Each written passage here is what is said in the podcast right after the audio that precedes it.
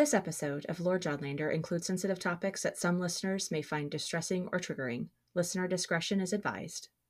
Welcome to Lord Johnlander, the Outlander podcast for Lord John fans, where we talk about all things Outlander, but especially about Jamie and his Sassenach. And sometimes we talk about Claire too. For however long it takes, we'll lead you on a journey so chaotic you'll question every life choice that led you to be here today.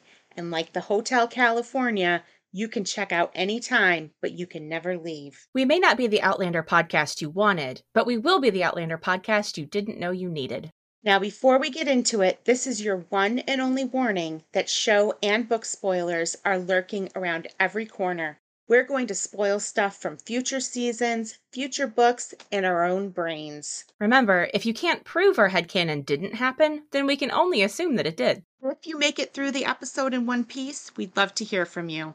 Send us your burning questions, wild theories, fic prompts, flattering compliments, or whatever's on your mind. You can contact us on Twitter and Tumblr at Lord Johnlander or on our website at lordjohnlander.wordpress.com, where you'll also find our archived episodes, teasers, fic recs, and more.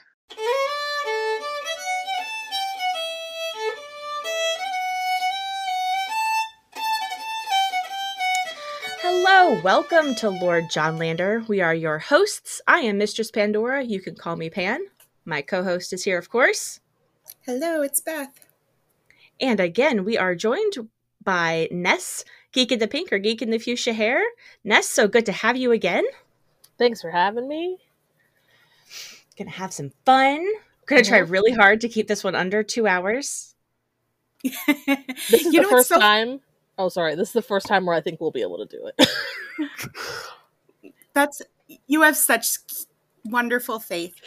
um I you know it just thought, dawned on me it it's so funny the way your nickname is Ness and then like there's the whole thing in the Lord John books where oh yeah, the girls the the the whore's name is Nessie and I'm Nessie. so blessed. and he can all he can think of is like the Loch Ness monster Yeah. and, like That's that nickname has haunted me like actually since I was a child. Because my family always called me Ness. It was my nickname, but my best friend's um, parents called me Nessie because of the Loch Ness monster. And as a child, it was like humiliating. So what I yeah, the Lord John connection there is pretty hilarious. Okay. So now I now I don't care, but as a child, it was very. It wasn't something that I liked. I don't think Okay, anybody wants to be called a monster, but you know. Okay, but Nessie is awesome. She's an amazing character. Well, yeah, there you go. Yes. So, She's Oh, yeah, she's frankly she's a badass shit. and hilarious. Yes, and hilarious. yeah, there you go. and she married Rab McNabb. Right. Oh, that's fun. Yeah, that's go a wrong detail Oh, you didn't know that? No. You didn't know that? Oh yeah. Yeah, she one. married Robbie McNabb and moved up in the world. She's a madam now. She's not Oh, that's just a working gal. Yeah, Oh, she's yeah. a business owner. Oh, love it. Love to hear it. And she loves when John brings her sweets. Oh, So anytime he goes to visit her, because a lot of times he'll go to her for like, um, you know, does she have any info on something that he's looking into, or can she get some? Because of course she kind of knows Oh, everybody, oh, and love it. you know, um, so he'll come in and bring her sweets, and then to kind of butter her up, and then, um, you know, then they talk business. Excellent use of the name. I'll I'll thank DG for one thing and one thing alone, and there and that's and it's that. um, real quick, we have a correction clarification from last week. Um, I think Beth, did you do the? You must have done the research on this because I didn't do any research this week. I did. So um, last week we were talking about Mercy Woodcock being uh, cast for season seven, and I couldn't quite remember which of Hal's sons was in a relationship with her, but it was Henry. So that's Hal and Minnie's third born son, and he gets injured and he gets taken to uh, stay with her. And remember, she's a free black woman um, and she takes care of him. And then actually, Denzell comes and operates on him, and then Claire does another operation on him. So he's kind of a big character in uh, uh, Written in My Own Heart's Blood. And Mercy is married but her husband is a continental soldier, and it's pretty heavily implied in Written in My Own Heart's Blood that he dies in battle, but they don't actually confirm it. But anyway, she nurses Henry back to health, and they get the whole Florence Nightingale thing going on, and uh, and they're they have a relationship. So there we go. so I don't know what she's gonna do if Hen- if Henry Grey isn't there, and Henry Grey is like the vehicle by which Claire meets Denzell, if I recall correctly. Oh, So I maybe it don't does start an echo in the bone.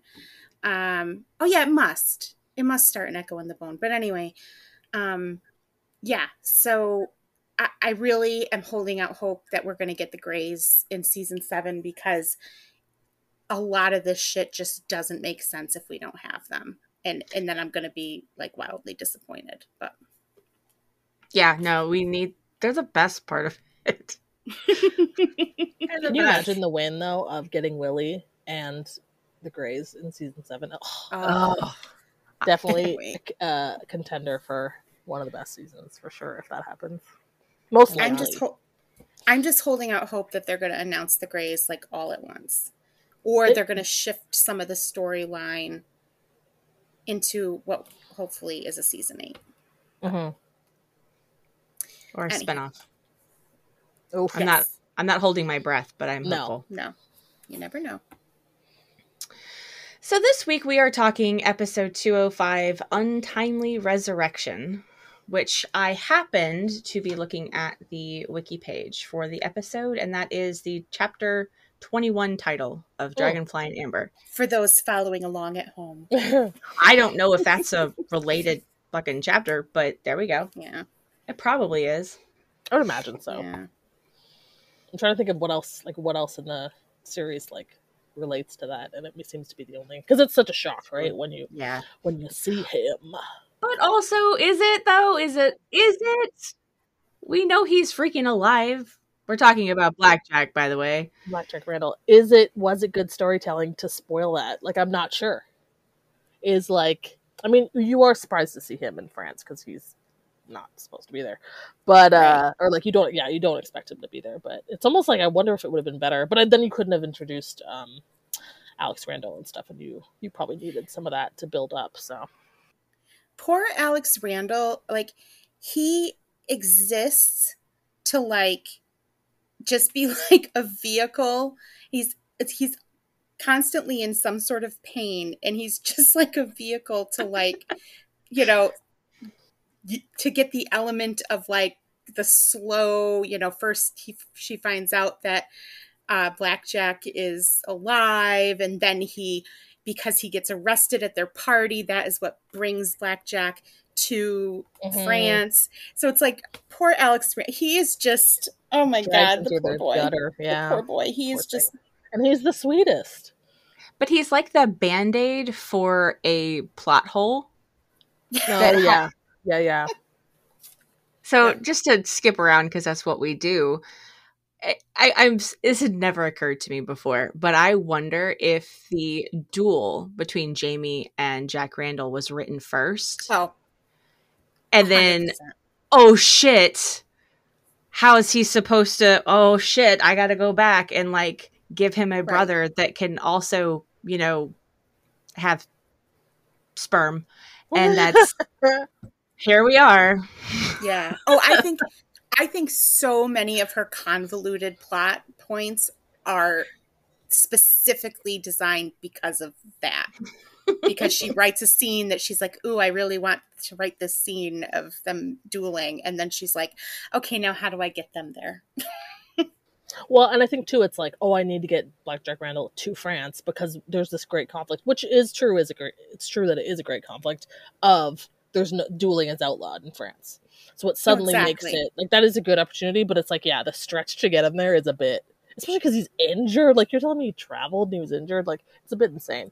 But I mean, I know they. I, don't, I think it probably was more common than maybe uh, what would be acceptable for modern times. But uh, I, do, I don't think about it too much because I like Alex Randall, and I think that's kind of a, and he comes in as Sandringham's what is he? Uh, secretary. His secretary. Yeah. whatever it is yeah so and, and it kind of makes sense and like sandra was everywhere so that kind of makes sense but um Ugh. but yeah but you're right it does seem to be like oh i want BJR to make this grand kind of shocking entrance and oh i want to do this duel yeah for sure And I want Jamie to stab him in the dick. oh god That's Well, I mean, so fucking weird. yeah we'll get there. We'll get there. We We'll gotta get save there. that one. We gotta save that. and i just am like it seems like more and the more that i watch these first half of season two episodes it seems like more of this strange extra plot that has nothing to do with the overarching plot Exactly. i guess you could i guess you could say it's left kind of left over from season one or continuing from season one but i just am like oh it's all about his lineage and we're so you know we have to be so worried about frank not being born and like Like, who's the main character here? I just I don't I don't and then there's all these scene random scenes. it's true. And because I made the mistake of watching three episodes today, all of these random scenes in between that I get these episodes so confused because it's almost like they were shot in the same day. There's the um, spoon scene of Jamie and Claire, and then I think in the episode, the next episode, there's the scene, yeah, when he tells her uh, that she has to make a promise to him that's they look exactly the same. I bet you any money they shot that in sequence. I bet you any money. Or very similarly. Because I'm like, I thought those two scenes happened in the same episode. They don't. They happen in two. Like, I'm just, and what are they, whatever they're connecting moments and stuff for them, whatever. But like, they make, they just, and they have nothing to do with the episodes. It just, it's a, it, like, the structure is, is driving me a bit insane. Well, I think the the thing, and we'll talk about this more next week, but I think like the thing with the spoons and her doubting her, you know, maternal uh, Yeah. instincts and him making her promise is just a lot of it is just foreshadowing, right? Well, yeah, You know? exactly. Should we get into the foreshadowing? Should we get into it? Um, because I might as well. the other bit of because I was surprised actually because I didn't remember this how much foreshadowing um for the rest of the season um is kind of woven in because and this obviously makes sense. I think this this is the point. And this happened once again. Sorry, this happened over a few episodes. But like Master Raymond um, does the what is it? The sheep's knuckles, and uh, tells her that she will see Frank again, which is true, which we know to be true if you've seen the series. And Jamie um, obviously makes her promise and things like that. And there is one, oh my gosh, Wait, pause. All right, I watched this episode yesterday while I was cooking dinner, and I'm not gonna lie, head empty, just vampires. So, what fucking promise? I forgot already. When when Jamie makes her promise that if anything happens to him, he'll go she'll go back. which I'm very sorry oh, happens in Oh, the next okay. episode. It's not even this episode. okay, see, that's not fair. But once again, because once again, it's because it it looks exactly the same. I think they're in the same room. They have the same hair. They they probably out in different outfits, but they look generally the same as the spoon scene. It drives it drives me nuts. It was like I was so confused. I was trying to make notes for this episode, and I was thinking like, "Oh, this is this episode." No, no, no, that was the next episode. It, Okay. it was a, it was a confusing thing for me, but right. um, I'm caught up now. It was a fatal mistake to watch three episodes in a row of this part of Outlander because we we talked about that a little bit last week too. Yeah. Yeah, it's hard. It's hard. It's really like I watched this episode. Like I watched these a few hours ago, and I was forgetting them. I was like forgetting the fir- the on the statement of the first thirty minutes of this specific episode. I had not. There was nothing. I was like watching. boring as shit. No, I, I could not tell you what happened. No, I'll. T- this is the only thing I know what happened because it bugged me.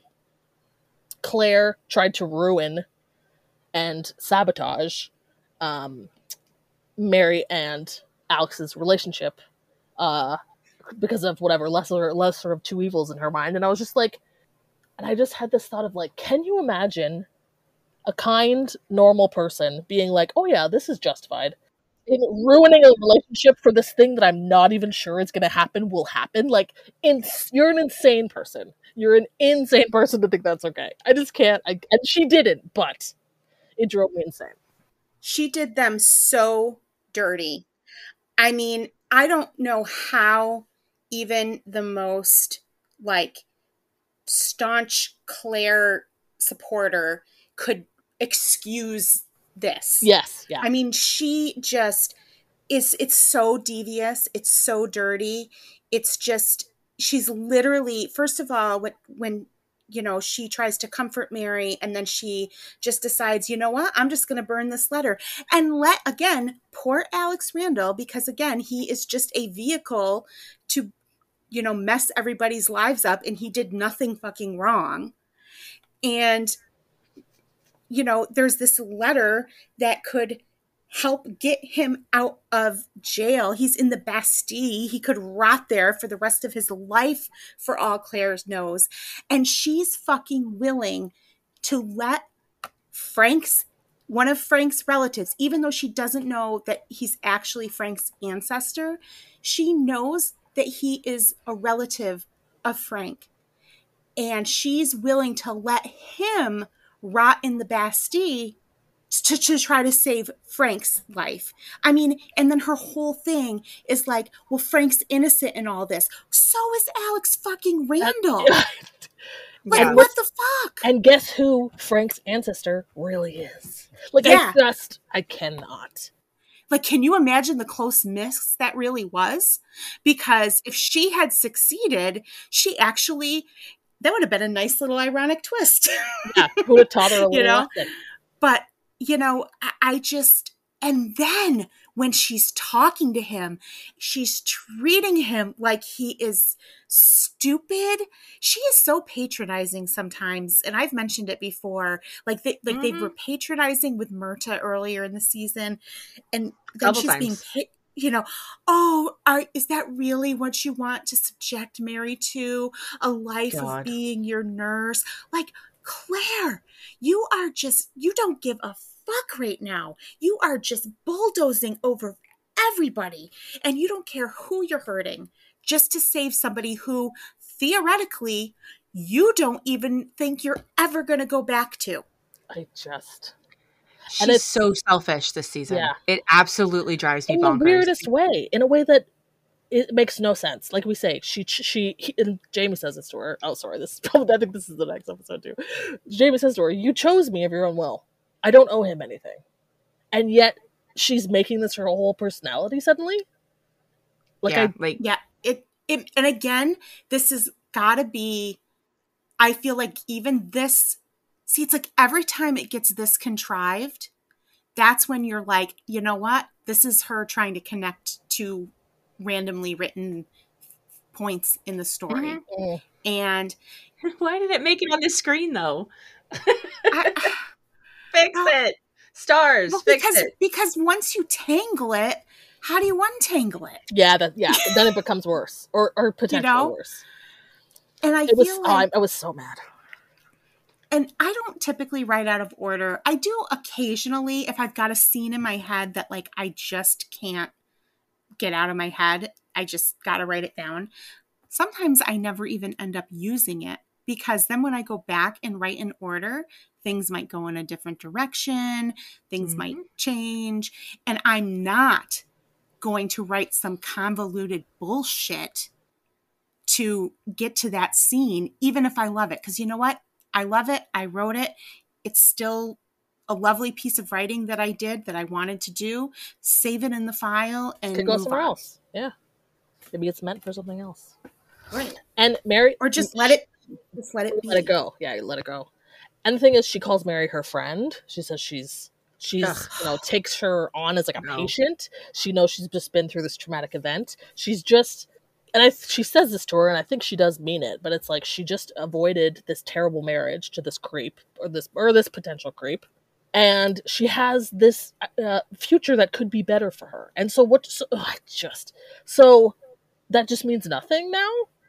And I'm thinking, and the only justification I can think of for this is that she just feels so guilty about leaving Frank without explanation, which, but it's just not Like it's not good enough. It's your own shit. Go to deal with some, get some therapy. Like I just, it's not good enough.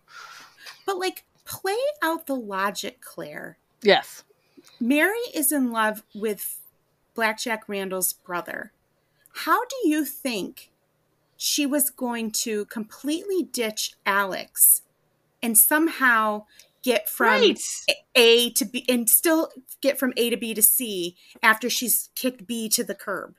Because they are completely opposite people, Jack and Alex. They're completely opposite. So like you're not gonna just accidentally, oops, I slipped and now I like I like the nasty guy. No. How would she even meet him? Yeah. That would have to be another big fucking coincidence. I'm saying fuck so many times. Whatever. So. We're rated not safe for work. It's fine. And like, stop making that shocked, appalled face when you say Alex Randall or you mention out. Like, it's not Blackjack Randall. It's Alex Randall. They're two separate people. Like, they're not like this. I don't like this connection. And whatever, they're family, but like, I don't like this connection of, oh, just because Mary says she's um just because she makes the mistake of thinking that it's Blackjack Randall, but it turns out to be Alex, that she makes these like dramatic facial expressions whenever Mary talks to him about him. And I'm like, you're acting like you've met this person. He's clearly unless he's the best actor of all time, he's clearly not like that. Like why why are you like why are you yeah, conflating these things? It doesn't make sense. Well, in what kind of person would prefer to subject little Mary Hawkins to a marriage to Blackjack Randall over Oh my god, that too. maybe protecting her hus- her future husband that she's never planning to go back to from maybe not existing. Like what it Yeah. that doesn't make any sense. What kind of person, what kind of friend would do that? She know she fucking knows what Blackjack Randall's like because when when they finally do get down to the marriage talk, you know, later on in the season, she she fucking knows. Mhm. But like why is she so fucking blind right now and just so just she's just got herself like boxed into this I, I don't even know. She's got that same tunnel vision from Rent and from different episodes in season one. I feel like she just picks this road and she's like, "This is where I'm going." and she's so selfish, so Yeah. self-centered throughout I all think of it's it. 20 times worse though than Rent. Yes. Because Oh. it's not because Rent was more I mean, if you think Oh, about for sure, for sure. Yeah, if you think about Rent, like she had some justification for being, you know, like that. Like she's pissy because she's been kidnapped. She doesn't want she doesn't want to be there. She has been basically kidnapped. She's basically being held prisoner. She wants to go home. Now, she doesn't even want to go quote unquote home. And she's still acting like this. Mhm. Like, why would you steamroll over all the people that could be your potential friends for life? Mhm. Like, she doesn't know that they're ever going to leave Paris. Mhm. Yeah, that's true. It sucks too because there's there are characters, two characters that are that wouldn't won't fight back on her, right? Like they're so easily convinced by her kind of um assertive personality and stuff too. So I think that's why it's like eliciting such a strong response from us. She's bullying. Oh, absolutely, she is. Yes. And I'm very proud of myself because I remembered the other foreshadowing. Oh, so, um, the third one that I noticed was I did say two, right? Please tell me I said two.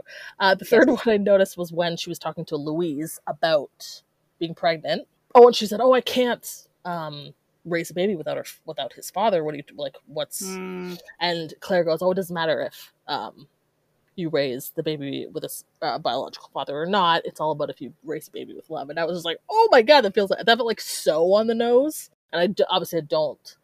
Well, no, I, you wouldn't catch it. Uh, but I was the fir- I, was, I think this is the first time that I ever caught that, and I was like, "Oh wow, that's like, that's like Yeah. direct season three things." that just makes me think of like, like Diana is obsessed with children not being raised by their. By their their- she- That. she's obsessed with it. Think about all the characters in the Outlander series that are not raised by at least one of their biological parents. It's insane. Oh my god. I don't know. I mean, I maybe I mean maybe she needs therapy. I don't know. Ther- like, Therapy, yes. She got some parental issues. That I mean, one. that's a given. But that's so uh, true. yeah, it's she's obsessed with it. I mean, it works out well for us because we get Willie, and that makes up for everything yeah. for me. But it's it's kind of weird. It's a lot of characters. I even forgot about Claire till I tried to go through the list. I was like, oh yeah, Claire too. Claire, Yeah. Roger, Brianna had Claire, but also Only one, was- yeah. Jamie had mostly just his father. Yep. Plus, plus when his um yeah, plus he went to Dougal's, so Oh, yeah. Mhm. One, You his father died when he was youngish, like young enough. yeah, yeah, he was like nineteen or something. Marsali, so- Marsali. Oh, Fergus, yeah. Fergus. Yeah. Fergus? Yeah. Um, We Ian. Roger. Re- we Roger. Ian's the one with his parents. It's about, I feel like he's the only one I can think of who was raised by his parents. Rabbie McNabb. Yeah. Um, yeah. like Fergus and Marsali's kids, and Roger. Well, and even like Germain for a while was staying with uh Granny and Grandpere. hmm Um, Fanny. Fanny, Mm-hmm, mm-hmm. she was not raised by family. God, like Uh, what's her face's kid? Amaranthus's baby right now is not being raised by his mom. yeah, John Cinnamon. John's father Yeah. died, John. Oh, and so did um, what's her face? What's uh, the cousin that married Malcolm Stubbs? Um, Olivia. Olivia, right? Mhm, Lost mhm. both her parents, right? Oh, or no, is Malcolm's no Malcolm's still alive, but the mother died, yeah, right? Yeah. yeah. So, uh, yeah, it's Be- Percy- yeah, Percy? Olivia was raised by well, Benedicta. Hal was technically her quote unquote guardian, but was raised by Benedicta. Percy, yep. it was, Um, it was a Name a fucking right? character. Yeah. Yeah, name yeah, we Ian. That's it. That's the only one I can think of genuinely. Yeah, Well- and even he at like what, 14? Yeah, went, he went. went across the fucking ocean with his uncle. Yeah, Oh my god. it's crazy, right? Roger and Bree's kids and Fergus and Marsali's kids are the only ones ones. I can think of that grew up. Otherwise, With we both don't know. Yeah, we just don't know the parental situation of the other ones. They're trying to stop the cycle. Yeah. Uh, look at look at Ian's son, uh, his other son. oh my Well, we're god. pretty sure it's his son. Yeah. Yeah, Jeez. and because that that's a whole thing because she was married to the one guy, and kind of made people think that the baby was that guy's kid, and then he died, right? And then she mm-hmm. got married to this other guy who like rejected the kid, and now he's actually going to be back with his biological father, but not his mother. I- It's yeah. crazy. Can we just let kids have maybe less drama? DG and Disney. That'd be great. I think most I think most of uh, Jenny and Ian's other kids, you know, had their family intact. ones that so lived. Yeah. yeah, I mean, they grew up and like you know went away. Some of them, but right. Um, well, yeah, but not too many of them though. no, Michael, like Michael. That's to about it. yeah, He went to Paris. and then and then uh Jenny. it's like see ya suckers. Her kids were grown. She was good. I know, I know. Oh, anyway, wow, that was a That was I a did fun not tangent. expect to go down that, but yeah, I didn't either. Discovering new things is so fun. I would like to go back just very briefly. Well, I'm going to say briefly, and who fucking knows what's going to happen. But I would like to go back very briefly to Alex and Mary, and I would like, with y'all's permission, to just declare this a Alex Mary protection safe zone. Absolutely. yes, That we love them, their cinnamon rolls, and we Mhm. that we must protect. And we don't Which- have yes. a lot of those in Outlander, I feel like. We don't.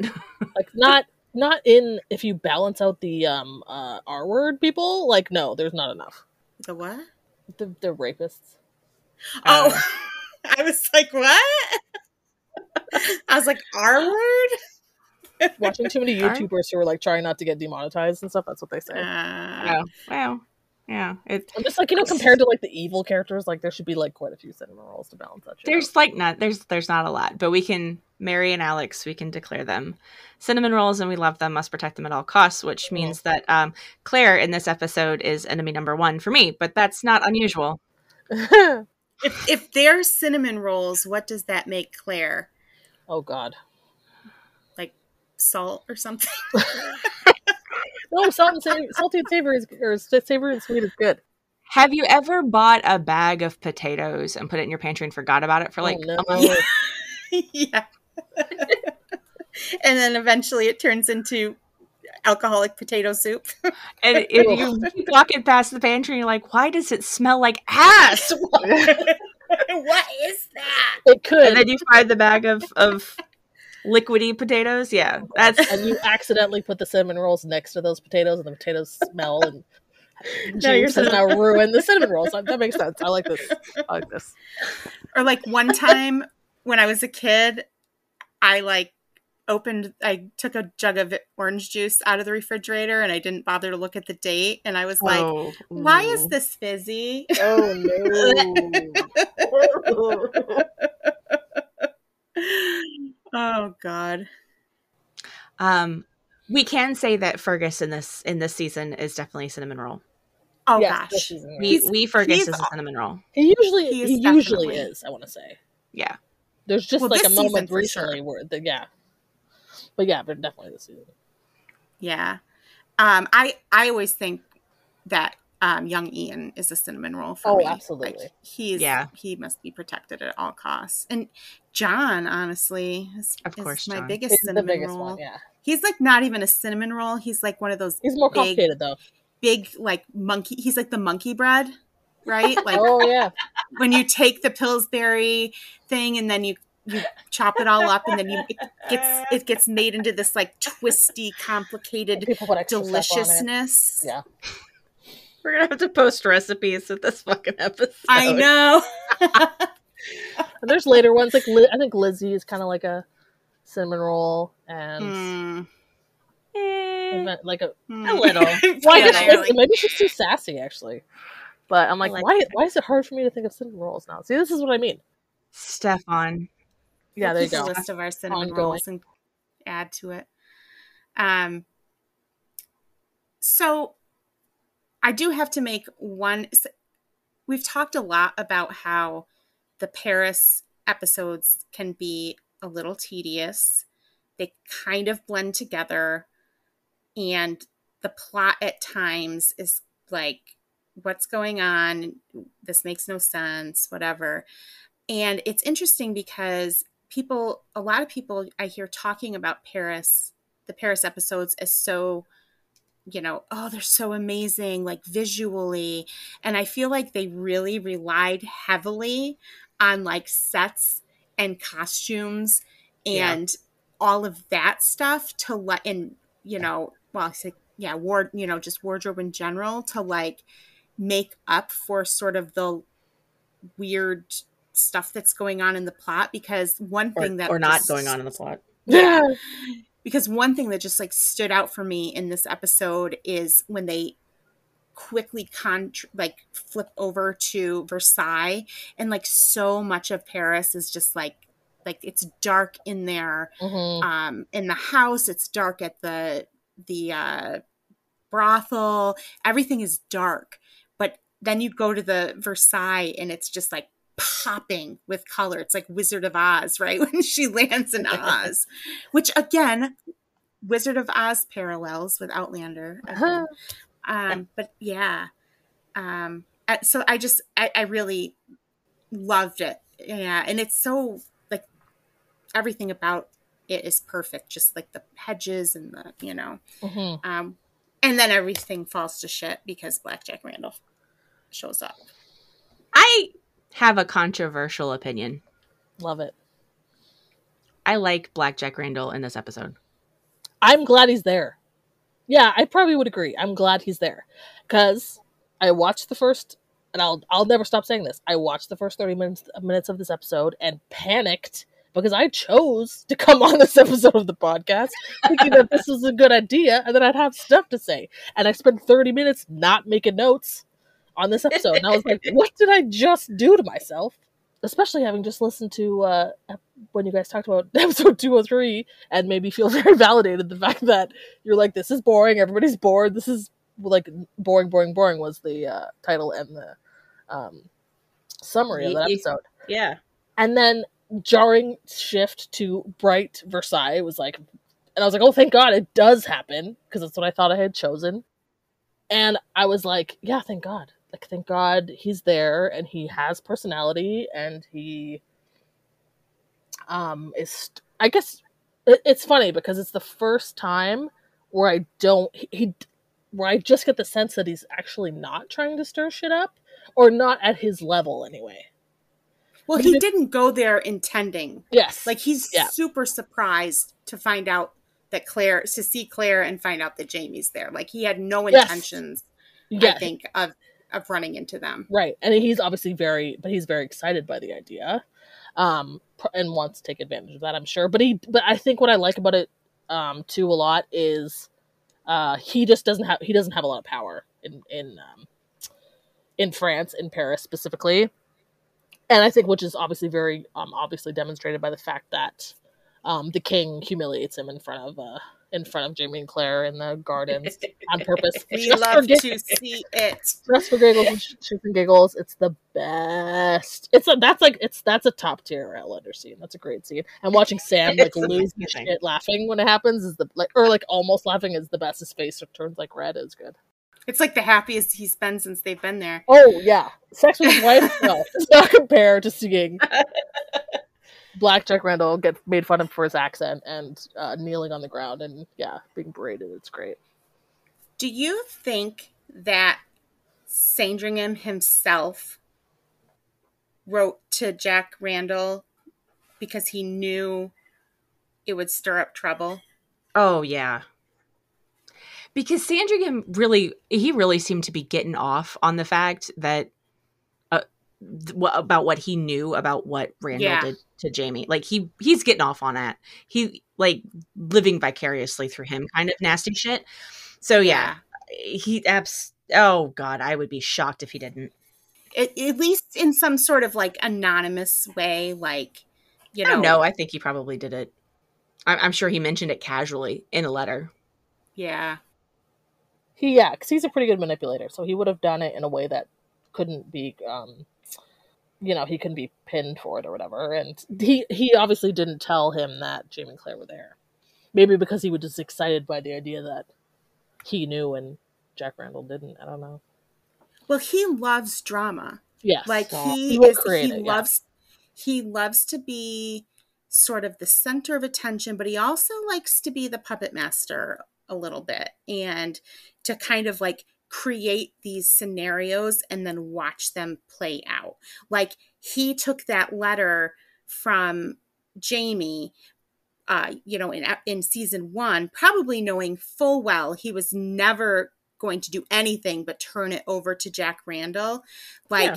but he was just like he's like you know what? I'm just going to take this and pretend and uh, just give it to jack randall and then see what happens right? So he he really loves to like have that role of puppet master and and play with people's lives like that Yeah. He's still a weenie, to be clear. oh absolutely it's devious but yeah He's he's a devious weenie, but he's still a weenie. He told Jamie that Jamie has poor taste in men, and I laughed so inappropriate. oh my god, like I forgot about that. That was the best. you, poor taste in men. Like, uh, that's Not going after our uh, going going after John. That's why. he may be a creeper but his gaydar is strong Yes, there we go. he's such a fucking creep. Ew, I don't like him. But I do like I do like Randall in this season. And you know what? It, I was thinking about this because he appears and like it, it's when you're not expecting to see him. and it'll happen again too. Yeah, like that that oh god. It was it's a great transitional shot Mm-hmm. um the way they bring him into it because you like they ratchet up the tension really well like i could feel myself getting tense and nervous like i know it's coming i know it's coming but also kind of excited like yay something's happening something's happening i don't Yes, think finally something. right i don't think it would have been any less impactful and this is me going back to our rant from wentworth into Ransom a Man's Soul it would not have been any less impactful if we hadn't seen all of the violent violation like in real time Just saying. Um, yeah, he was already a, a well-established threat by yes, by those episodes. By the beginning of uh Wentworth, I would say. You already knew. I mean, we knew before even like Yeah, it didn't take we, long. we we had some idea of what he was capable of, knowing that he, you know, lashed Jamie. Yes. Oh yeah. 200 It's- it times. Could, could be as early as that, yeah. It's like we already knew that he was a sadistic bastard. And there are subtler ways too that I think other media has done better. Um Yes. anyway, um, we don't need to we don't need to unpack that anymore. But it is a great. He's a he's kind of a he's finally I think like a a, a fun villain almost, and and I say that hesitantly because what he did was not fun. There are still better ways to show that somebody's evil, um, but the tension is enjoyable from an entertainment perspective. yeah, his presence in this season is unexpected. He is way less of a threat than, like, not even close to the threat that he is in season one. Um, you get to see totally different sides of him. He's there's actually like a lot of vulnerability in both episodes that I can think of that he's that he's prominently in, and he's almost not used as a villain. Like at least in the other episode that I can think of, he's he's barely kind of it's it's, it's a good move actually as far as um Yeah. yeah just giving just giving him more just making him more you know not re-traumatizing your audience He's more fleshed out now. I don't even think he's more fleshed out. I just think we're seeing a different side of him because he's had his powers stripped away from him, which is kind of ironic since that's what he was trying to do with Jamie. But, you know, now he's in Paris and he actually, Jamie has way more power than him. Um, but I don't know that he's, I mean, I guess it, it does flesh him out more because you get to see what he's like in that position. But you know, I think it's just he would not be any less evil, for lack of a better word, right right during this part if he could be. oh for sure You yeah. know, like like it's purely his circumstances that are like setting him his footing off and has nothing to do with any sort of humbling or change Yeah. or anything. Yeah, no, I mean he's still he's still not a, a terribly dynamically written character. No but i think what I, what's interesting is he's not out of character. He's just in a different circumstance. I think that's the win Yeah, actually. Yes, Yeah. yeah, so yeah like once again just so you don't trauma or even traumatize your audience. Like we don't need to go go through that again. Right. Well, and we never see him in that position ever again. yeah thank god. Like once the next time we see them you know in um right before Culloden, you know he's in a vulnerable position yeah yeah. And then on the battlefield too which well, technically we don't see that till season three but yeah. I just had another thought about and i'm going back just a little bit to the whole claire and frank thing because one of you guys mentioned the sheep knuckles. And do you think that her sh- uh, she was already being like weird and selfish about the frank thing but do you mm-hmm. think that hearing that prediction from Master Raymond that she would see Frank again has is what has spurred her further into being like even worse about protecting Frank. Like she's not saying it and I don't even think in the book that she thinks it, but I feel like maybe that is part of what's spurring her on. Like now she's like, "Oh shit, like you know, he said that and now I'm starting to think like I don't I better like I better not like like she wants to keep Frank on the hook yeah just in case. Which is doesn't make it any better. No. It's it kind of makes it worse, but um I just thought of that. So anyway. No, but I think that's it could be a trigger for sure. It's just like how much does she believe in that? But she does trust him. They're like they're you know they're friendly at this point. He's given her things to help her in her like journey in Paris and stuff. So yeah, like, yeah, because I think it happens mostly before the the Franks. Yeah, like yeah, I think it's at least mostly before the Frank stuff. So it would make sense as to why she's the worst about it. Uh, a, a little bit after that happens. So we did mention before when the sheep knuckles thing happened, whichever freaking episode that was, it's already blended together. I've just gotta I've just gotta pull this out. So she's let's say that this is a solidly probable theory of yours, Beth, that Master Raymond's divination that she put so much fucking stock into is what kind of set this off. But she's so pissed that Jamie has been telling people that she's La Dame Blanche. Because Oh my god! Like- yes, I'm not a witch, but are you not? Or are you? Pick a struggle, lady. Pick a fucking struggle. ugh. Well, I I mean, I I get it. I mean, and she really wasn't that pissed. Like she was kind of like She was a Oh. little this a guy again. You Yeah. know. That was his like laird dumbass moment of the week, by the yeah, way. yeah, Like telling people that his wife was a witch after she literally almost got burned at the stake not that long ago. but it helped. Is it is it dumb if it works?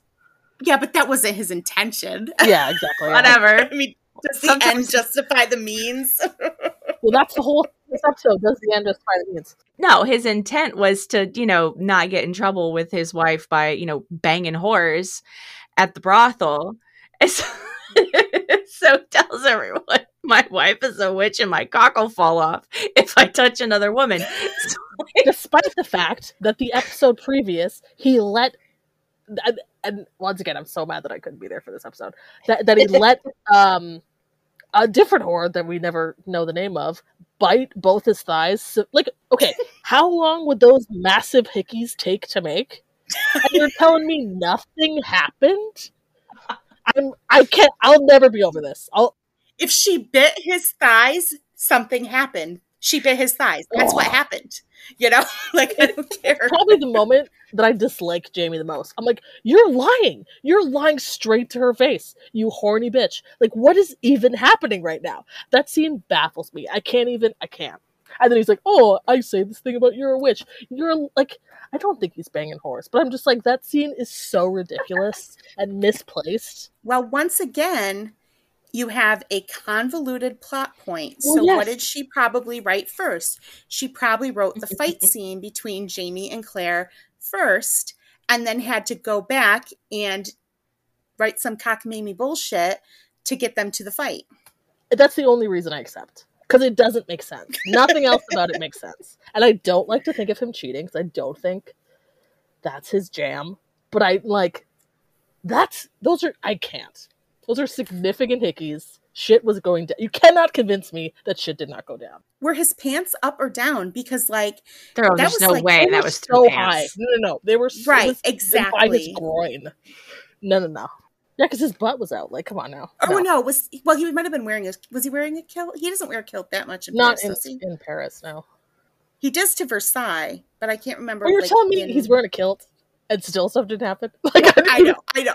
I'm not making excuses. I'm just trying to like figure out the chain of events. If someone could explain this to me, please bring it to the podcast. Come to my Tumblr. Someone explain it to me if you've got the answer to this. It makes me crazy. I have a theory. Jamie is hiding the fact that it's actually Pierre he's sleeping with. nice. That's that's the You're one. welcome. That's the one right there. I, like it. I accept it. I like it. We're keeping it. He's gonna um, get drunk with John and um, reveal it to him, and and, uh, You Ah. can't prove it didn't happen, so it could have. Yeah, and then they'll talk about circumcised versus uncircumcised. My favorite. The best. Um, it's it's just so funny though, because like right before we just got into that like rambling thing, I which wasn't really rambling, it was a good conversation, but just before we went down that track, I was about to say like feel bad for Jamie and be like, can you imagine how hard it is for him to be in this brothel where these women keep trying to like take away his agency after all that happened? But now I'm like, you know what? Fuck that because he was he was letting them bite his thighs. So you know what? Forget it. Significant bite marks. Laird dumbass. He is living up to that name. Where the shit are we? Well, I think we finished all of our discussion points on our thing. I have one more.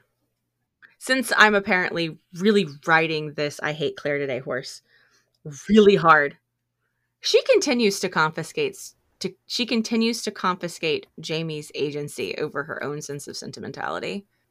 with this argument that they have at the end of the Mm. episode over no you can't duel you can't duel him because then frank will won't be born which is just absolute bullshit he knows it's absolute bullshit and what he says to her is really is it's a very Mm, real thing yeah. like he can't be like i can't be just a i can't be a human No, I think that's a really poignant moment for Jamie because he, you know, must I bear everyone else's weakness, you know, and I think that's that line has always stuck with me. And there's just a lot of times in life when, you know, if you're one of those people that does try to take care of everybody, you know, and then it's like you want this one thing and Mhm. you know maybe it's that you want to Mhm. duel somebody who a- attacked you and stuff you know that whatever it is maybe you just want to go to a spa for the weekend Wh- whatever you know like you, it's like i do so much and i just need this one thing for me and now you're taking it away from me for some really bullshit reason and also what about the fact that i mean the reason could have just been like i'm pregnant it's illegal you need to be here for your baby Like- yeah, exactly. Yeah, like d- that would have been a perfectly acceptable reason ex- except she she needed to fill more pages or something so or she needed to just like harp on this Frank won't be born thing that that everybody else is like, what? She continues to put frank over the man she chose to be with her quote Mhm. unquote soulmate Exactly. someone make that make sense explain that to me like i'm five how is this I, that's not fucking romance uh, and then she, the way she goes in on him like you owe me a life what the Yeah. fuck No, no, lady that's not how we No. do this. because I, I hate that and i hate that we just let that sit Ugh. if they that they just let that sit And then he lets it go, kind of. right Oh, like it's uh no he internalized that shit and he made he made a well, note. yes. oh, yeah. that he will address next episode. Let me just tell you, but they don't address it.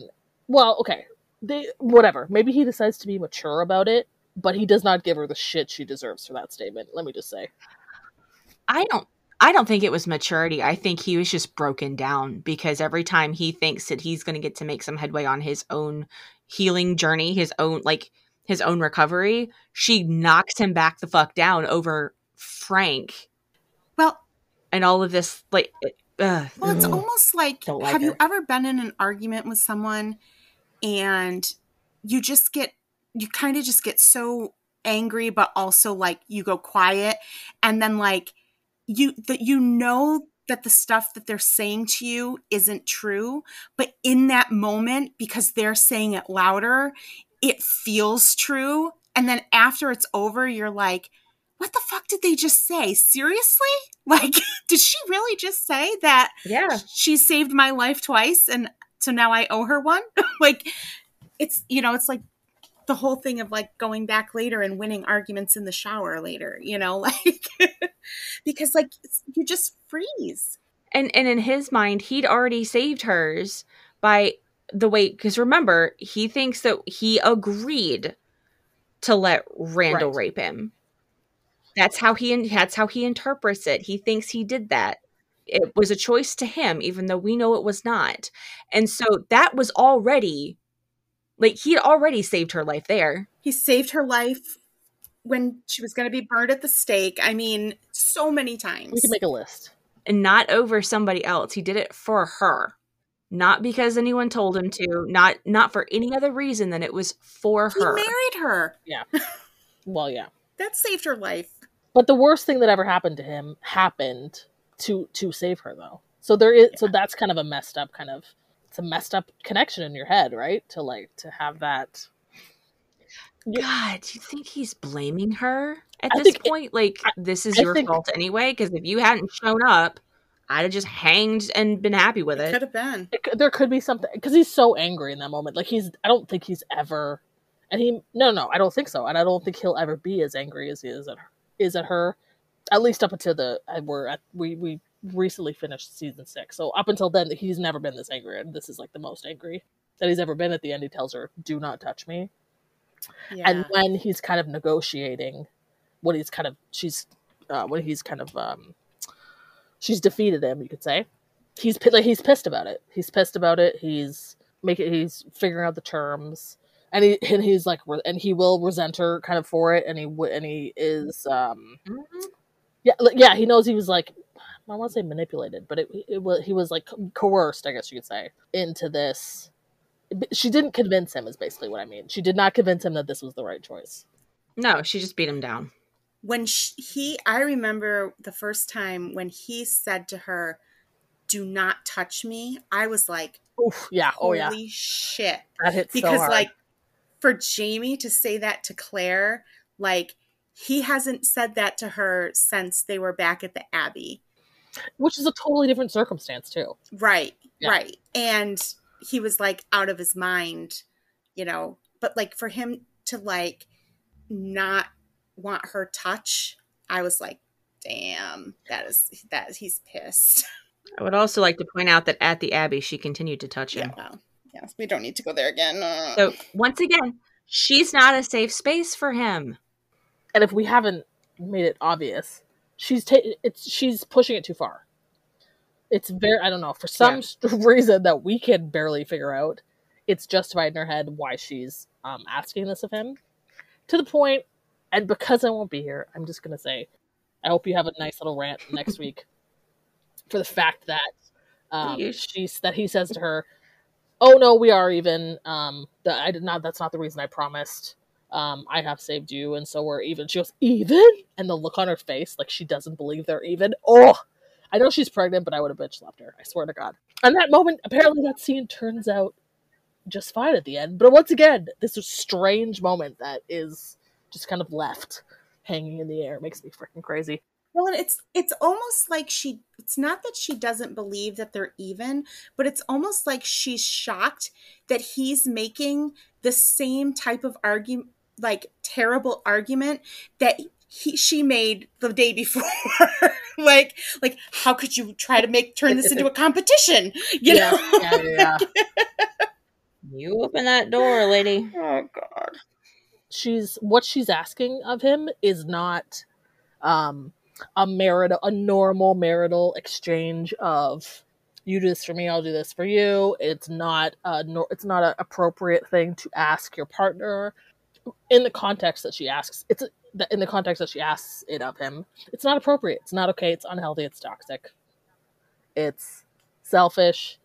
It's not that his choice is great either. It's just that her choice is worse. I think, and the way that she goes about it turns him into you know this rage machine to the point of kind of he lashes out so greatly that he's um, you kind of see this uh, twisted part of him still that that uh, is so connected. Once he discovered that Jack Randall was alive, he was elated. He felt all this great hope to the point where it may have been the the only one of the only things kind of keep him keeping him above water. So now that she's taking away from him, it's like he's connecting his own existence to it, and he wants her to kill him if he's not allowed to do this and it's too it's too much it's push it's it's knocking over his trauma bucket in a way that's just not so good well, and I'm starting to feel like there's a lot of parallels between this argument and the one they had at the Abbey because if you remember, she threatened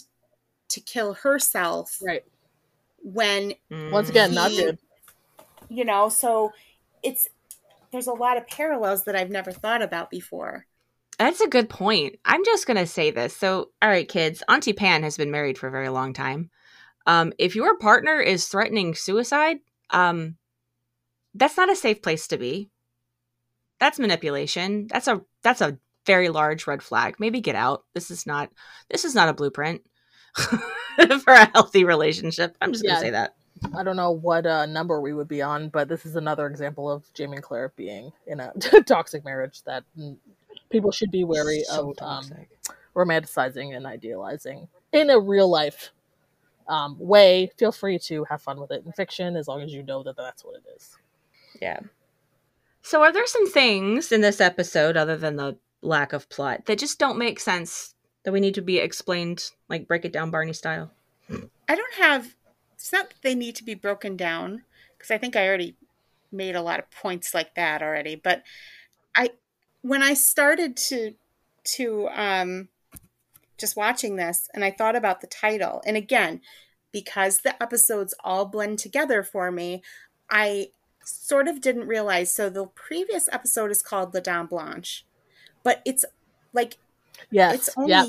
said like passing, like in passing, right? Like he said, or not in passing, but the guy's like La Dame Blanche, and then we don't hear anything about it. Mhm. But that episode is titled La Dame Blanche. Makes no sense.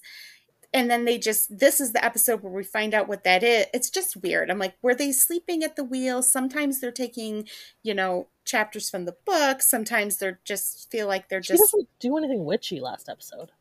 yeah, it's weird. It's really Did she weird. do anything witchy this episode? I don't know. It would have been better if they were switched though, but I don't know what the untimely resurrection would be of last episode.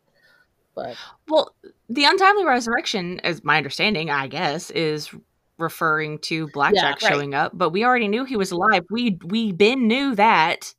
So this also doesn't make like I get like recycling the chapter titles, but just because the chat the titles were mm-mm. just because the chapters were titled that doesn't make them good titles. Well, it maybe the untimely resurrection though isn't that he was not dead, but that he shows up in Paris. that's what I thought. Yeah, Because like even if he's still alive, mean, as long as they can think of him, as long as Claire can think of him as being in England and not being a threat, that's fine. But then he just pops up. it is a strange choice though. Eh. Yeah. And then the other thing that I thought was pointless, so I'm just really complaining, is Claire's little conversation with Annalise. like, I don't get what the point of that was. It was filler. It was dumb. Like Annalise is, Annalise Yeah. is like, well, he's a man now, and I'm like, okay, like I think Claire knows that. What the hell? Like, it was just didn't make sense. I think she was fishing for a threesome. well, there. I don't. So Okay, failed threesome, That was the uh, intention. I'm not mad there. She's hot. I can headcanon that. Like I said, there's a fic. Yeah. At least there's at least one. There might be more. Because at least some of these other scenes that I could, I feel like, oh, that's a, that's a good. I'm gonna remember that for uh, next episode if there's any see like scenes between characters that are pointless. Because at least some of the scenes are kind of moments of connection for the characters, but it's like we don't necessarily need a mo- moment of connection between Annalise and Claire, other than it's fun No. and they look stunning. But no, you know what the point of that scene was? They look stunning. They're walking through the Versailles, the Versailles Gardens, which I The costumes. which they did film on. So they were probably just trying to make. They're literally just being like, look at look at how much money we spent on this season. Look at the um, look at how much money we spent to rent this place. Look at the costumes that people made. That dress obviously has been photographed. It's kind it's kind of everywhere. It's one of the dresses from the season that you see everywhere. So I do think it was just a aesthetic, or it was more so an aesthetic thing because it's not even. I think it, that even that scene would have made more sense if it was when before Jamie and Claire um, like had reconnected and stuff then maybe Claire would have been up in her jealousy. They could have like had a discussion about it, more discussion about Annalise or something too. Like, because yeah, otherwise it doesn't. There's no point to it. Well, Claire was never threatened by Annalise. No, And it doesn't serve any purpose to the storytelling to have Annalise have this like moment of revelation that Jamie's a man now and share it with Claire because we don't she Annalise never comes into play ever again. yes, that's yes. It's But like it doesn't make This any is her sense. one scene in the episode, and the last scene she was in was in 202. Like, it doesn't, it doesn't Yeah. make sense. And then my only other thought is, but I just don't think it's, I don't think people were, because this would be an intelligent choice, but I can't quite make the make the connection. Which is, is she talking to, to her about Jamie in a way that gets her, that makes Randall's appearance more unsettling? Like, does she describe Jamie in a way that makes him seem more vulnerable or something? Talking about it Mm. boy, but that's so like vague. Yeah, you're right. She she kind of says like he used to be so reckless and headstrong, and Claire's like, well, he still is. But you see, it would be it would make more sense if Jamie were now completely even tempered, and Claire had never known him to be reckless and headstrong. Right. So, like, if that were the case, then Claire would be thinking, well, surely Jamie wouldn't do anything like this because he's, you know, always so calm and steady and whatever. But so then it would be like foreshadowing for her and giving her a clue that Jamie is capable of doing this dumbass shit. But she already knows Jamie's capable of doing dumbass shit, so it doesn't make any sense. But now I do want to know how much worse he was. Yeah. well, he he dueled over a girl that was always going to choose the other guy anyway. like it wasn't like she was like, you know, I will whoever wins, I will, you know, marry you. She's like, I just liked that guy. He's been known to think with his dick. It's fine. It would have been good fun. more interesting though if she had revealed something to Claire that she didn't know, which I think is like a scandal, and and like no one would dare to write that because God forbid Jamie and Claire don't know each other the best of anybody. But I do think it would have been better. It would have been a um, would have made it would have given something to that scene and the uh, occurring the events that were about to occur if she had told her something that she that uh, she didn't know before. Yeah.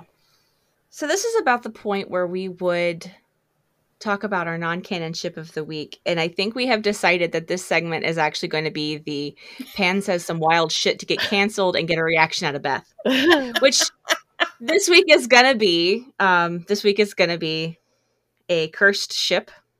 Anyone like to take a guess? What I wrote down as my cursed ship. Not even close. I'm not. I'm nothing. I was fishing for the one that I barely thought of. Is it going to be like Sandringham and the Bonnie Prince? Oh god. No, Okay, that was my guess. I will put that in my pocket. That is like definitely a cursed ship. oh, but here's one thing I just want to say for my own enjoyment. Even Sandringham hates Bonnie Charlie. Think I know. Like The most insufferable man in the world finds, or the second most insufferable man in the world finds the most insufferable man in the world to be That's the insufferable. difference, though. That's the difference between Sandringham and Charles Stuart. That's the difference. Is that even he's like, oh god, this guy. I just that made that was so satisfying to me. We didn't even talk about your face. I know. I was Oh, nice. well. When I was watching him this episode. I was like, "Oh, you know what? Oh, you know what?" Because I was like, "No, I'm going to focus on Andrew Gower and like what a good actor he was," and so I did, and it helped. Even though I was like, "No, you, the, it's the voice, man. The voice is so grating." But I was like, "Oh, I'm like." I think I had this. I had this crazy out. Like, oh no, he's like actually like decent looking. Like, I used to think horrible things about him. I'm like, no, no, he's decent looking. He just looks crazy because of the hair and stuff. And um, oh no, he's actually like, look at this choice and look at this. They again, I was appre- I was appre- weirdly enough, I was appreciating Andrew Gower, not the character who was the worst. Um, but there was not much to say. Luckily, he only said "mark me" twice again. So Was it twice? I thought it was once. Well, we will. We'll, next time you're on, we'll we'll get to talk about him some more. oh, for mark me. sure. We will get to do it. Mark me. I hate you. mark me. Tell me the ship before okay. I log out. Okay. the cursed ship. Uh, King Louis, Oh, Blackjack. oh, okay. I understand. Did you see it? There's Yes. a little little, little dommy subby action Yes, going the on there. humiliation kink. Yes. hmm Nope, don't like that. I don't like it either, but I know where her brain went. Something I could, I could. She said the two things, and I decoded it I weird. pan- in the I- pan speech. I went, "Oh, humili- humiliation kink!" Immediately. I, I weirdly like it. I, yes, I, I I understand where that would go. Absolute filth and debauchery. That's oh, where it it'd be, go. it'd be, yeah, it'd be Dougal, Dougal BJR category in, in those little collection of fics that exist. But more uncomfortable. It just has to be more uncomfortable. It'd be weirder, right? It'd be weirder. Would there be a crowd? Well, it's Probably. like weird, anyways, because they're both freaking rapists. Well, ex- yeah. it's just And bleh. where would it be? I mean, I guess he's a king. He can be wherever he wants, and he has power. Wherever. It's good to be the king. Good to be the king.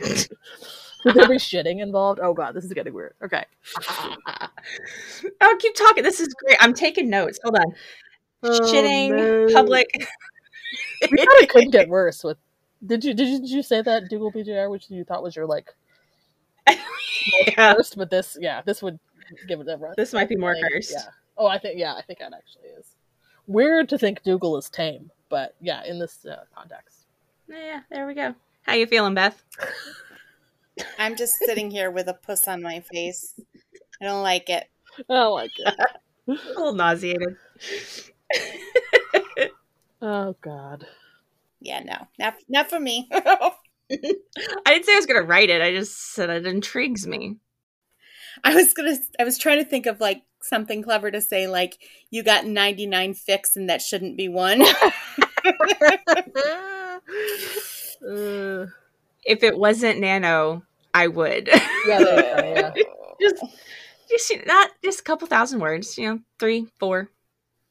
It'd take a lot I of think- booze, but it'd be fun. yeah. I think that actually might be the worst curse ship you've ever come up Oh with. yeah. I think. I mean, well, yeah, yes. That are that are. Well, yeah. The Pana's come up come up with probably. I'm sure there's other people that are more depraved than Pan. I hope you. Well, I hope you get Levy on here. Oh, you, t- once you get Levy on here, you will, and you shouldn't tempt tempt him, but uh, he will scare you. Am I going to need alcohol for that? It's entirely possible. Because remember, Levy and I have been best friends for like 20 years. Yeah. I'm excited for that. I was sad it couldn't happen for two or three. I hope it. I hope it happens later on. I do too. Um, really looking forward to that because it'll be an absolute blast. I'm so sorry in advance, Beth. Yeah. Be prepared. oh, hey, we haven't really talked about John too much. Sadly. Should we make some shit up about him? Sure. Um, I have this cute little mental image that he's trying to impress Hector with how good of a swordsman he is. Oh, I can't. Mm. He wants to show him how well he wields his sword. Self flirty, but like he's little, so it's like really awkward. How How big is the sword? Yeah. The sword's like bigger than him. Yeah. It's one of those Scottish broadswords. That's not the That would be a bad. Like, wow, look how strong I am. I'm a big, I- strong man. I just always forget that John is so small in the books. In the books, yeah, yeah. yeah.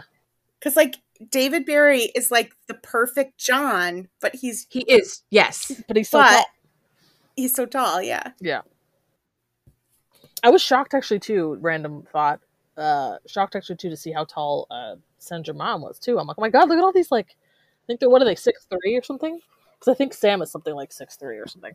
So I'm Yeah. like, my god, they have like that many? Because then Graham too is that tall or just about that He's tall. also tall. just like all these good for you, Outlander. All these just like hulking men. But then, like, Sam is so tall that he makes them look tiny. Yeah, especially if they're Next to him. like slimmer. Like David Berry's a bit slimmer than him, but he's almost as tall or like he's got to be six one or six two. I think So. he's six one. Yeah. Yeah, six one. And I just looked up too because Rik Rankin, he he to me, like I'm like he's shorter. oh, yeah. I'm like, oh, he's small, but it says right here he's six foot. Oh, Yeah. yeah. I definitely think he's like five ten. okay, but this one's okay. Well, this says five eleven and a half, so who knows? Right. Depending on what website you're you're looking at. Oh, he's younger than me by a few years. Why did I feel old? Really? He's thirty nine. Isn't that weird when you like? That I recently had that It's thing so where I noticed. Oh yeah, because Interview with the Vampire, my new love, um, Sam Reid is exactly my age, and I was like, I could I could not believe it. Could not believe it. He looks so mature. it's like this seismic shift at some point where like instead of always assuming that the actors are older than you all of a sudden they're like all younger than you and you're like oh This is not how it's supposed to be. Yeah. Yeah. Me and me and Ness are kind of on the cusp of that. Yes, exactly. We're Yeah. the same Yeah, age. We're the same. Yeah, exactly. i've already gone over that uh that edge and let me tell you it's it's, it's not a Barely. necessarily it's not necessarily a fun place to be um yeah. Barreling right along. Um, anybody add fics to their dead on arrival list this week? No i'm been i'm feeling so boring with this and this was my idea but no i didn't It was your idea, but it gives me an outlet because Yeah, I'm you There you go. not adding shit. I'm not putting anything in Scrivener. Therefore, I can just say it and get it off my chest, and then it's fine, and I feel better about it. Um, I had oh, I've kind of forgotten some of the details, but it's kind of a either like a modern AU or like Jamie goes to the future, the future comes to Jamie kind of thing, and he discovers like thirst traps on TikTok. yeah. There is a fic where he goes into the future and discovers TikTok, but I don't remember if he actually does thirst traps. He's just kind of more like adorably dorky about it. well, not like not him doing thirst traps, him oh. watching thirst traps. So Oh. and where this Like the like the wood chopping guys. yes, exactly him. exactly the wood chopping guy. It could be a modern AU and he could be that could be how he meets John because oh, John is being one of those wood chopping guys. Cannot. And Jamie's I- like, "Oh God, my whole life just changed." But can, Shit. Jo- but can John be Australian? I want an Australian wood chopper because I want a fic where John is Australian, but I don't want to write an Australian accent. You are so obsessed with Australians right now. Well, and it's not even because of Sam Reid, but uh, no, because I had this- this thought for a stripper AU that I want to um, write, but I was like, oh no, but I can't, I can't, I cannot give myself to an Australian accent. I'm already too consumed by the Scotch one, so. But I want, I want it though. he does chop wood on a place to call Oh yeah, he it? does. a place to call home. Let's Yeah. he does. There you go. Ta-da. And then mine, I yeah, I couldn't think of one. I was trying to be prepared and prepare for this episode for most of the day, and I couldn't think of one. I was amazed. I thought I had at least a few, but I've apparently forgotten them all already. But I, but actually, watching this episode kind of inspired me. That I, I wish I could write a good um, horse Jamie. Um, probably AU. Yeah, no, most yeah, most likely AU. And I'm like, and then I was like, oh wait, it happened again. End of sentence. Like, what else would that even be? I don't know. I just know I, I want it to be a good uh, horse Jamie uh, story where it's uh, Um, I'm um because you know some of the shit I've written for Curse Drabble prompts. I'm gonna need you to Oh, clarify God. what punctuation is. oh god, which is so funny because in thinking about this, I went there and this time I totally forgot about it until you said it. Um, yes, so not Jamie slash horse, no, but more like horse girl Jamie. If you know this horse girl, have you heard Okay. horse girl? Yes. Okay. I know what you're Horse saying girl now. Horse Jamie. girl Jamie. horse girl Jamie. oh Jesus. um did i send you that prompt too i can't remember but um so my only yeah so kind of my only thought was may oh maybe it'd be fun and funnily enough i never kind of think this way because david berry is my john i don't like to think of him any other way but i like kind of little blonde jockey john for this story i was like that's kind of fun Yeah. and different yeah but i i i'm not a researcher unlike pan here so i will not research this um, sport even though I do love a sports AU, bring on the sports AUs. But um, no, I won't be going into this. But I was like, oh, that'd be fun. That's just, that's that's something. And then these are things too. It's like this is something that I would want to read that I'd be interested in reading. So, Horse girl Jamie. Horse Girl Jamie. Love it. How about a fic rec for the week? Yeah, so um, Ness was trying to come up with something and was having a bit of a difficult time. And I suddenly remembered one. So I'm going to do it instead of Ness. So the fic rec, the fic rec this week is Les, Les Suppliantes. And it's a fic that's set in Paris. And the premise is a little convoluted. Like, Like this episode. kind of so it's like it, well i'll just read the summary so in her continued efforts to heal jamie spiritually and sexually after his brutal treatment at wentworth prison claire decides she will submit to him completely while they rebuild their lives in paris she allows him to inflict some pain and a lot of pleasure while he reasserts his he reasserts his confidence as a man a husband and lover so i don't necessarily like the premise seems a little weird but it's like basically means that it's you know a BDSM fic and it's got some pretty hot stuff in it. So please read the um, tags. They're Um, detailed. Yeah. Yes. Um, enjoy it for what it is uh, because it's pretty enjoyable. It's by a fic writer named uh, called Kitty Perpetua, and she only wrote a few fics for the fandom. Well, only three. One of them I've never read, but her other one too, A Stranger Visits, is so good. And I'm probably going to recommend it in, sometime during season three, so I won't go into it. But that one and this uh, this Les Suppliants is they're really good. So, well, we did get uh, mail this week. Excited. yeah, We got a message sent in from WordPress. So thank you, JPK. The message says, wanted to say thank you for the podcast. It's pushed me through many painful hours at the gym. It's nice to find an, find other fans who adore Lord John as much as I. This Aw. message is to address the Eton question that came up. Ah, It's possible that it's possible that Lord John might have attended as a boy for a year or two before his father's death. It's definitely a possibility that his father and brother attended. That said, my first thought was that William attended Eton because that's where the Ellesmere men were schooled, and he's following in his legal legal father's family tradition. Again, thanks for both the laughs and the thoughtful discussions. JPK. thank you, JPK. I think I had that thought too, um, Yeah. in passing, but that doesn't make a lot of sense. We really appreciate you writing to us. We're just, Thank you. you know, waiting for like sitting here, refresh, refresh. No, just kidding. But doing the uh, corrections work for you too. There you go. I'm glad that we can make your painful hours at the gym a little bit better. I mean, because that's really what this podcast is for is to is making like pretty painful things marginally better. You know, cleaning toilets, sitting in traffic on your way to work or on your way home from work, you know. Or both because we don't shut up.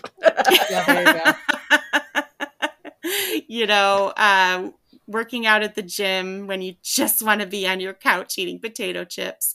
So, um, you know, save the save the uh, fun shows and stuff for the when you're on eating potato chips, and let us get you through the worst of it. Love that we get to come along with you guys for an uh, you know, a while every week. No longer, It's- unspecified amount of time. No, yeah, we're done. The the 30 minute gag was I was like, I think we just need to drop that. we ran that into the ground. Anyway, um anything that we missed, anything burning Ness, Beth, that you guys just gotta get out? Shockingly, no. Yeah.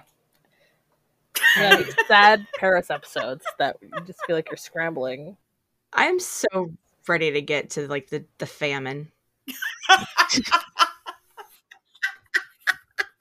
Scotland is is better. It, at least for watching this too is reminding me about how much um the second half, or like this, uh, sadly, the smaller second half of season two is uh, is is something. It gives us something. I can't wait for the horrible war where they're trudging through and starving to death. and freezing. The PTSD and the trauma. Lovable characters dying all over the place. Gives you something to look forward to.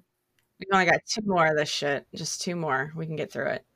God bless. Good luck next week. Brace yourselves. It will not be fun. I'm excited to listen to it in a few weeks. I'm sorry, I guess I want to say, Just because I feel bad that you're going to go through it. But um, please compare it to. I'm. This is my this is my request for next week. Please compare it to 203. Figure out which one is uh, more or less boring. Which one was harder to get through. Um, that'd be fun. Well, I fell asleep during 203. Oh. so that'll be a good gauge for that. So, love it, love it. all right, everyone. Thanks for listening. Thanks so much. We'll talk to you next week. Bye. Bye. Bye.